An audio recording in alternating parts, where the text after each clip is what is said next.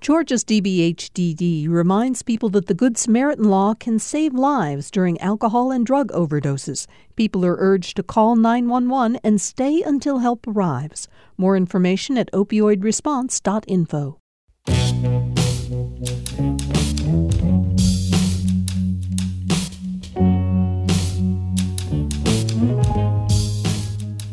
From Georgia Public Broadcasting, this is On Second Thought. I'm Virginia Prescott. May is Mental Health Awareness Month, and concerns around mental health are a big issue in our society at large and on college campuses. Suicide is the second leading cause of death among college students, and national data indicates that the problem is not unique. About 1 in 12 students has a suicide plan. That's according to the National College Health Assessment.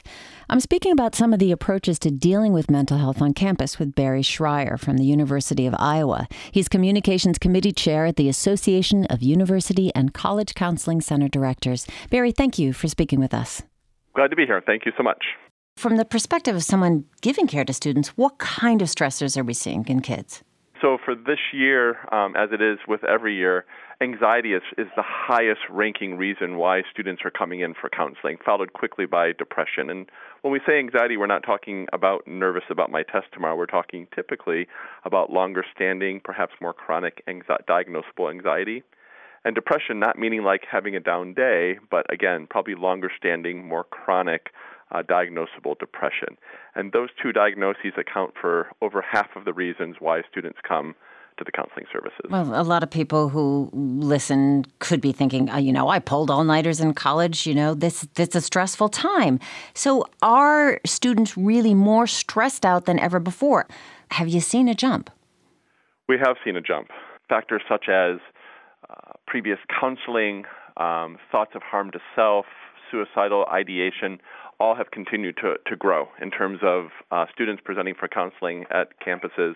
All those um, indices have continued to grow over the last four to five years. And so we are seeing an increase in those presenting concerns.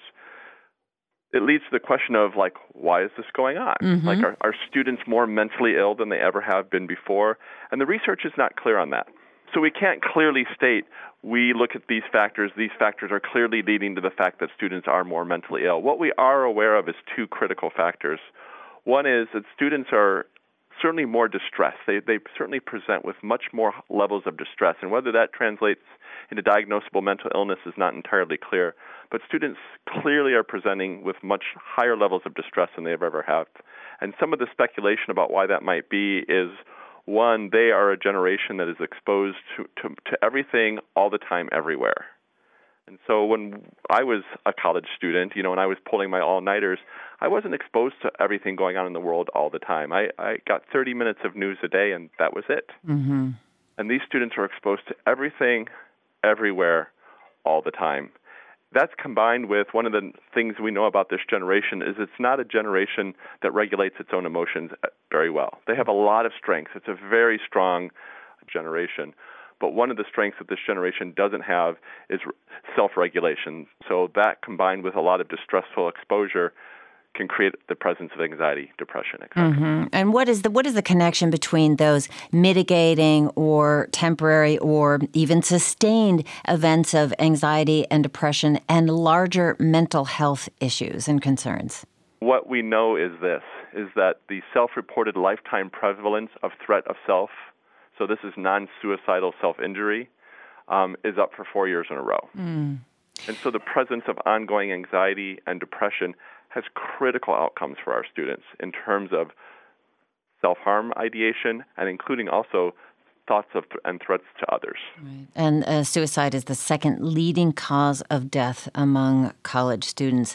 I want to Yes. talk about threats to others because we do talk a lot about, you know, anxiety and depression manifesting, but there are bigger, you know, uh, we do know some high profile cases of psychoses and violent sociopathic behavior. I think of Virginia Tech, Santa Monica, mass shootings come to mind. How do you consider those cases and identifying potential perpetrators when it comes to mental health on campus? You know, that's a really critical question, and it's it's outside my area of expertise. There are folks on every single campus anymore these days who make their expertise area in the idea of threat assessment and threat management. What they will say broadly is that mental health and diagnosable mental illness is not necessarily an indicator of threat of harm to others. Mm-hmm. In fact, typically people who have diagnosable mental illness are unequivocally much more the victims of violence than they're ever going to be the perpetrators of it. Mm-hmm. Uh, and if we have if we have 10 students with long-term chronic depression, while one of those students might act out and do engage in violence acts, nine of them won't. Are there any models in the system of innovations on taking care of mental illness or at least monitoring it, you know, involving RAs, involving educators in helping to identify kids who might have trouble? So campuses are being exceedingly proactive in terms of responding to the prevalence of mental health concerns. So, in the survey this past year from the Association of University and College Counseling Centers, we asked, at your center, have you gained staff? And so last year, 35% of centers surveyed said that they gained staff positions, and on average, it was almost eight staff positions. Mm-hmm. So counseling centers and campuses are really beefing up in a lot in sort of ways we've not ever seen historically in adding staff to their counseling centers to meet the demand. So that's one thing counseling centers are doing and campuses are doing. The other thing that we're seeing proliferate, which is really very creative, is what we call our embedded models. Mm-hmm. And these are models where people are uh, mental health professionals are being hired by the counseling center and being placed in other areas of campus outside of the counseling service. And so you might see staff uh, therapists in the residence halls, and that's permanently where they are is in a residence hall, serving residence hall students. Uh, again, it's a proliferating model. We asked members of our association last year, how many of you are doing this? And one in at this juncture, one in ten campus, over one in ten campuses had embedded positions, and five years ago there weren't any.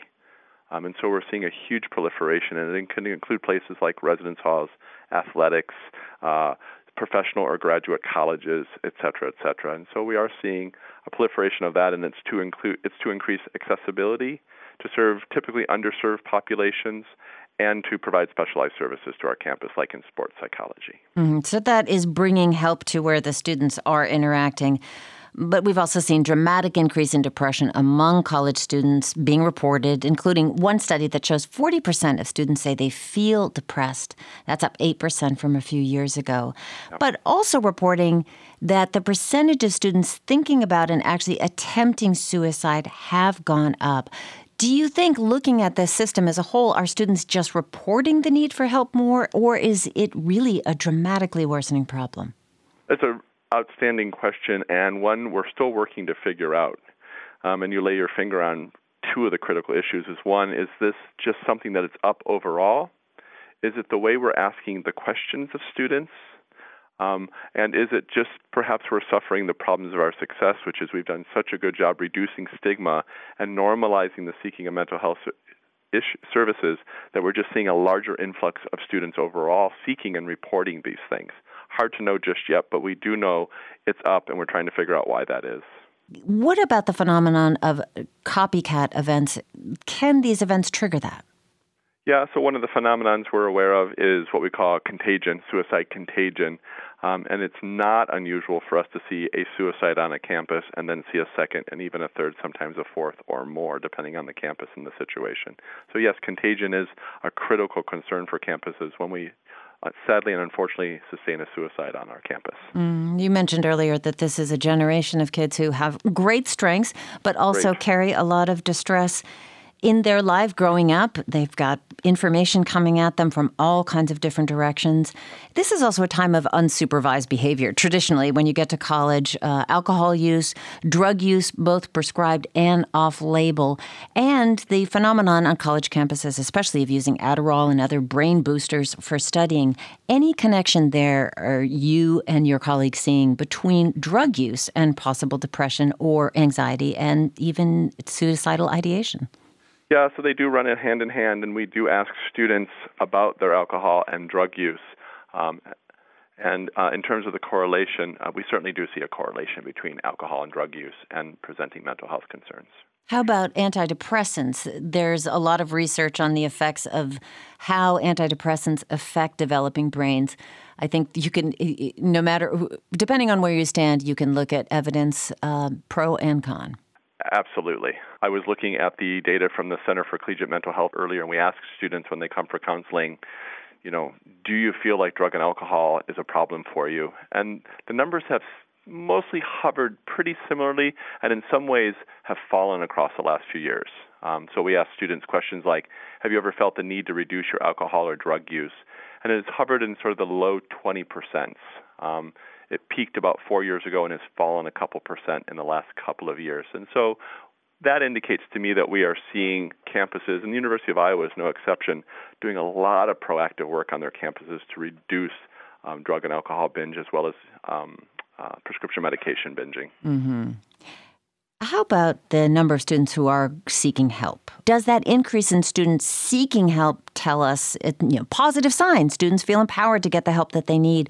Or does this just point back to an increase in mental health issues on college campuses? I'm glad you asked that question because often stories are really turned only towards, you know, the problems of this generation of students. And some of the things that we also know about this generation of students is A, they're very civically minded, they're very civically engaged, um, which is a critical strength of this generation.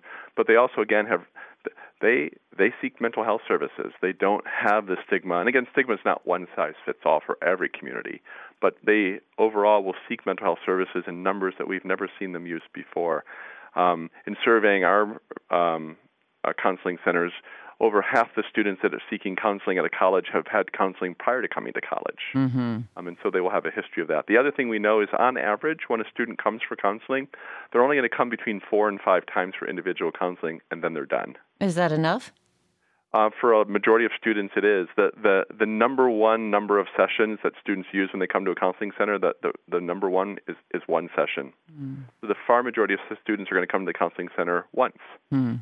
And so when we see high level usage, we know for a fact, looking at data, that about 20% of the students use about 50% of the service. We have to wrap in just a moment, but wondering if colleges and universities are able to keep up with this increased demand for counseling services. It tends to feel a little bottomless. Mm. Um, and so you mentioned, which I think is a really nice mention, is that campuses are doing a lot of great work in basically helping the whole community respond so that the counseling center is not the hammer for every mental health nail. Um, and so this can then turn into things like giant campus wide mental health fairs so that we're creating awareness, training staff and faculty so they can be first line responders when they see students in distress because students often only want to talk to the people they know. And so helping staff, faculty, fellow students, RAs, um, be responsive to students when they see distress and act as preventively as possible so we can keep mental health concerns at the lowest rates we can. That was Barry Schreier, director of the University Counseling Service at the University of Iowa. He's also Communications Committee Chair at the Association of University and College Counseling Center Directors. Barry, thanks so much for speaking with us. Thanks for the call. You are always invited to be a part of the conversation on On Second Thought. We have a Facebook group, GPB Radio's On Second Thought. We're on Twitter at OST Talk, or you can email us. We're at onsecondthought at gpb.org. You can also leave a message at 404 500 9457. You heard music today by RJD2. And as we head into the break, we're listening to Nostrand by Ratatat. When we come back, Dr. Joy Harden, host of the podcast Therapy for Black Girls, talks about access, acceptance, and providing support without the couch. That's when On Second Thought returns. I'm Virginia Prescott. Stay with us.